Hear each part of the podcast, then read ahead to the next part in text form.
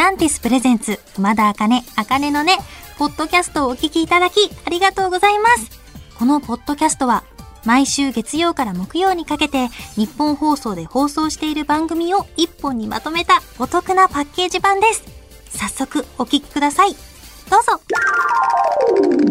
エンハイプンの皆さん、お疲れ様でした。こんばんは、熊田茜です。はい、最近の熊田茜なんですけれども、最近ね、一日オフの日があったんですよ。で、まあお昼ご飯まで食べて2時ぐらいになっちゃって、で、この後どうしようかなって考えてたら、急にね、あ、自転車に乗りたいなって思ったんですよ。でも実は私自転車を失っておりまして、まあなんでかっていうと結構前にあかねの根でもお話ししたんですけど、あの駐輪場に自転車を止めっぱなしにしてずっと忘れてて、で、あ、やばいなって思ってて、でもその駐輪場のね、係のおばちゃまと私仲がいいので、取りに行った時に、使いますか？みたいな感じで、もらってもらえたりしませんか？って言ったら、いいの？みたいな。え、私乗るわ！って言ってくれて、まあ、あの、差し上げることができたんですよ。で、手元に自転車がないから、乗りたいけどどうしようかなって思って、最近、なんかコンビニとかの前を通りかかった時に気になっていた、その貸し自転車。皆さんなんか見たことありませんかね？こう時間で借りて返すステーションがあるところでこうどこでも乗ってどこでも返せるっていうなんか自転車があるんですけどそうだこれに乗ってどこかに行ってみようって思ったんですよ。で、この自転車、電動自転車だから、結構遠くまで行けるよなと思って、せっかくだから目的地を決めた方がいいよなと思って、海を見に行きたいなって急に思ったんですよ。で、私が思い浮かぶこの東京都内の海って竹芝桟橋だったんですよね。じゃあもう自転車で竹芝桟橋まで行ってみようと思って調べたら、まあ2時間弱でつけるって出てきたから、2時間弱か。まあまああるけど、今ね私、マッスル習慣してるし、鍛えてるし、これいけるんじゃないかと思って。で、その自転車を借りていざ進み始めたんですよ。そしたらさ、すごいもう快調に進んでって、なんかいつもこう通る主要の駅を自転車で通り過ぎていくわけですよ。で、40分ぐらいこぎてからね、なんか私何やってんだろうなって思い始めてきちゃって まあ疲れも相まって、なんか私、やることあるはずなのに、なんで一人で今自転車漕いでんだろう？そしてなぜ海に行こうとしてるんだろうって思えてきちゃって。で、ふと手元を見たら、なんか謎の電源ボタンがあったんですよ。その電源ボタンをポチッと押したら、急に自転車がギュンって進んで、え、何？って思って。あの、私、生まれてこの方、電動自転車ってものに乗ったことがなかったんですよね。だから、電源つけてなかったんですけど、あの、最近自転車乗ってなかったからなのか、めちゃくちゃ軽く感じちゃって、自転車が。で、電源押したらすごいんですよ。もう立ちこぎしなくても、もう座ったままどの道でも通れるし、あの、坂道になると急にアシストがついて、こうもうほんと背中を押してくれるみたいな感じで、すっごい楽に進むから、もう急にテンション上がっちゃって。で、まあもう、うわー楽しいって思いながら一人で漕いでたんですよ。そしたらね、有楽町まで来て、有楽町ってこの日本放送があるとこなんですけど、なんかね、えらい爽快な気分になったんですよ。いつもまあ電車とかで移動して、こう来る場所にね、私自転車でたどり着いたんだって思って。あのちょっともう喋りすぎたらお時間が来てしまったので、この続きはちょっと明日お話ししようと思います。それではまた明日も聞いてね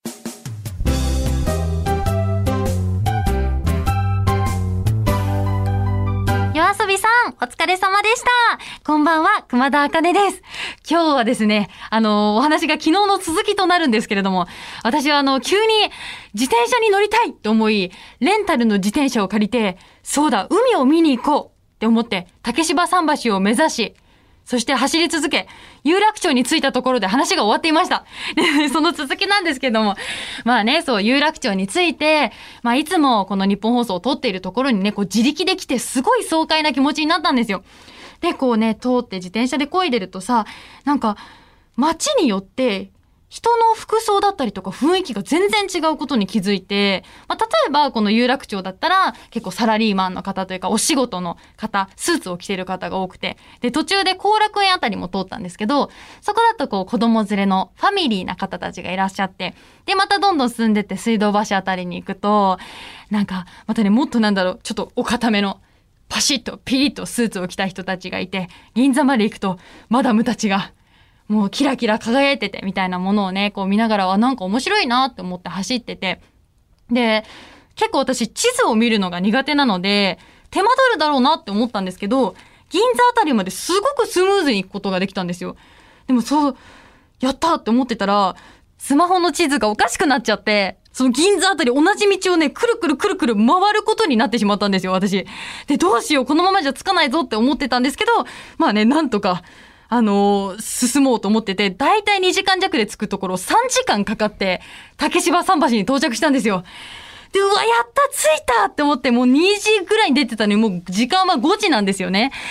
で、うわー、海だーすっごい感動するだろうなって思ったんですけど、疲れすぎちゃってて、もうなんか目も霞んじゃってて、なんかね、もう海だどころじゃなかったんですよ。で、まあでも一旦落ち着いて、呼吸整えて夕日を見ようって思ってたんですけどね、曇りなんですよ。だから夕日も見れない。え、どうしよう？私何しに来たんだろうって思って。せっかくだからもう夜景見て帰ろうと思って。でも着いたの5時なんですよ。日が暮れるまであと何時間あるんだろうと思って。まあでもね、せっかく来たからって思って、近くにあるコンビニで、なんかちょっとしたスイーツとか、なんか食べ物買って 外のベンチに座って、もう一人で食べてて、そしたらだんだん日が暮れてきて、そしたらね、夜景、すっごい綺麗だった。本当にこれは心から感動したんですよ。なんか、なんだろうね、あの夜景の人を感動させる力ってすごいなんかキラキラした、しかもその海の音とかを聞いてたらすごいリフレッシュできたし、まあね、なかなかできない体験をできたなと思って、私的にはすごく満足な一日でした。で、まあさてここから帰ろうって思ったんですけど、いや、もう乗って帰るのは無理だぞって体力的に。でもね、ここでいいのがレンタル自転車だったんですよ。もう近くにあるステーションにカシャンって止めて、もうそっから電車で帰りました。なんで、私が、こう、頑張って走って、無事に電車で帰宅したという話だでした。まあでもこのね、レンタル自転車めっちゃいいから、ぜひみんなやってみてください。ということで、熊田茜の日常編2日にわたってお聞きいただきありがとうございました。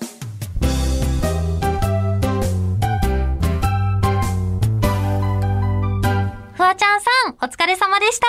こんばんは、熊田茜です。今日はこんなメッセージが届いてます。ラジオネーム、昼もかけるさんからいただきました。最近クラスでストップウォッチを見ずに10秒きっかり測るゲームが流行っていたのですが、友達がある攻略法を編み出して、みんなが完璧に10秒測れるようになってしまいました。その攻略法とは、にゃんにゃんです。にゃんにゃんって口に出すと、どんな人でも正確に1秒が測れるのです。本当？つまり、にゃんにゃんを10回唱えてスポッにゃんにゃんを10回唱えてストップウォッチを押せば、ぴったり10秒になります。ぜひやってみてください。ということでメッセージありがとうございます。本当に？にゃんにゃんで1秒？どのスピードのにゃんにゃんだ？とりあえずでも行ってみようと思います。私の、私の中の基準のにゃんにゃんでいきますよ。いきます。にゃんにゃんにゃんにゃんにゃんにゃんにゃんにゃんにゃんにゃんにゃんにゃんにゃんにゃんにゃんにゃんにゃんにゃんにゃん4秒はいやちょっと待ってどういうこと待って待って待って4秒は、あ、わかった。にゃんにゃんは、招き猫みたいに手を、あの、前に出して、にゃんにゃんぐらいのスピードでしょ。これで、もう一回やってみます。せーの。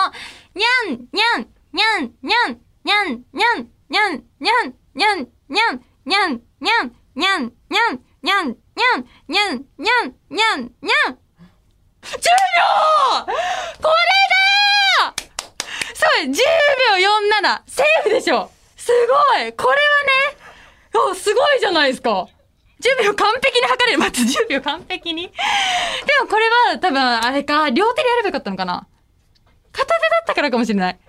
うん。じゃあもう一回やるんで、ちょっとあの、こうやってやってもらっていいですかね？指。いきます。いきますよ。せーの。にゃん、にゃん、にゃん、にゃん、にゃん、にゃん、にゃん、にゃん、にゃん、にゃん、にゃん、にゃん、にゃん、にゃん、にゃん、にゃん、にゃん、にゃん、にゃん、にゃん。10秒3だなこれ多分練習次第ですよ。絶対いける。だって正確に測れるし、これでもニャンニャンプロになれば、絶対いけますから。ちょっと違うのやってみますか。じゃあ、ニャンニャンでしょ？なんだ、ワンワンとかにしてみますか？じゃあ、どんだけ違うのか、ニャンニャンと。今と同じ感じでいきますよ。同じ感じで同じ感じの違う。そっか、ワンワンだから、えー、どうする？ちょっと吠える感じで言ってみますか？じゃあ行きます。せーの。ワンワン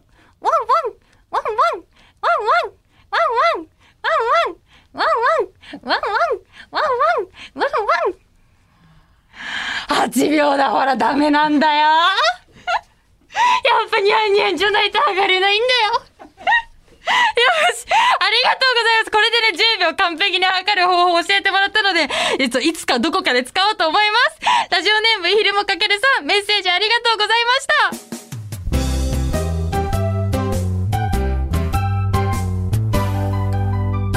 たぺこぱさん、お疲れ様でした。こんばんは、熊田あかねです。今夜は、熊田あかね、あかねの根から衝撃的なお知らせがあります。9月をもちまして、熊田あかね、あかねの根が終わりますはー飛ばされたということで、あかねの根は最終回となりますそんなお伝えの仕方ある最終回。あれ、これがあかねの根らしいと思います。いや、本当にね、こう、チーム一丸となってお届けしてきた番組でございます。もう、そんな、私たちが、あの昨年のね、4月から今日まで番組を続けてこれたのは本当に今聞いてくださっている皆さんのおかげです。だってさ、自分が一人喋りをするようになるなんて思ってなくて、で、しかも日本放送さんでね、もう本当に嬉しくって、で、最初なんかさ、もうどう話していいか全然わかんなかったんですよ。今もわかってるかと言われたらわかんないんだけど、でもこう、本当に一人喋りを本当に勉強させていただいて、で、しかも、なんかラジオっていう形でね、こう本当みんなと繋がれてる感じが私自身すごくしていたのが嬉しくて、でも今思い返すとさ、なんか昨日ニャンニャンニャンニャン私言ってたじゃないですか。あの、当初の、あの、なんかこう話し合いがあったんです真面目な。今日からお世話になる、あかねおねんのスタッフさんですって、ね、ちゃんと挨拶もちゃんとあって、どういう番組にしていきたいですかってとこで、私お休み前の、なんかあなたの耳になんか優しく響くようにみたいなことを言ってたんですよ。多分ね、1ヶ月も持ってなかったです、そのコンセプトは。それが進化ですか？そうですね。それが進化ですね。進化して今の形になってってるわけですよ。もうありのままの私をお届けしてます。もう本当に周りのスタッフさんとか、あと聞いてくださってる皆さんにもこう言っていただけるんですけど、こういろんなところで私のことを知っていただいた方がいると思うんですけど、あかねのね、素だねって言われます。もうね、こんなに素でお仕事していいのかなっていうくらい、もう本当に、本当にありのままの私でやっているので、それをね、楽しいよって言ってくれて、聞いてくれる皆さんのおかげで本当にやってこれております。まだ1ヶ月あるんですよ。だけど、正直本当に寂しい。とっても寂しいし、うーん、あの、あかねのねが終わるのも寂しいし、あの、こうやって聞いてくれてるみんなとここでね、会えなくなっちゃうのは寂しいし、でもね、絶対またどこかで会えるんですよ。私の活動は続きます。そう、熊田茜は終わらない。熊田茜終わる気になっちゃった、今。熊田茜は終わらないので、しかもね、茜の根の、茜の根も何かの形で帰ってくるかもしれません。ということで、今月いっぱい改めてよろしくお願いします。メッセージも待ってるよ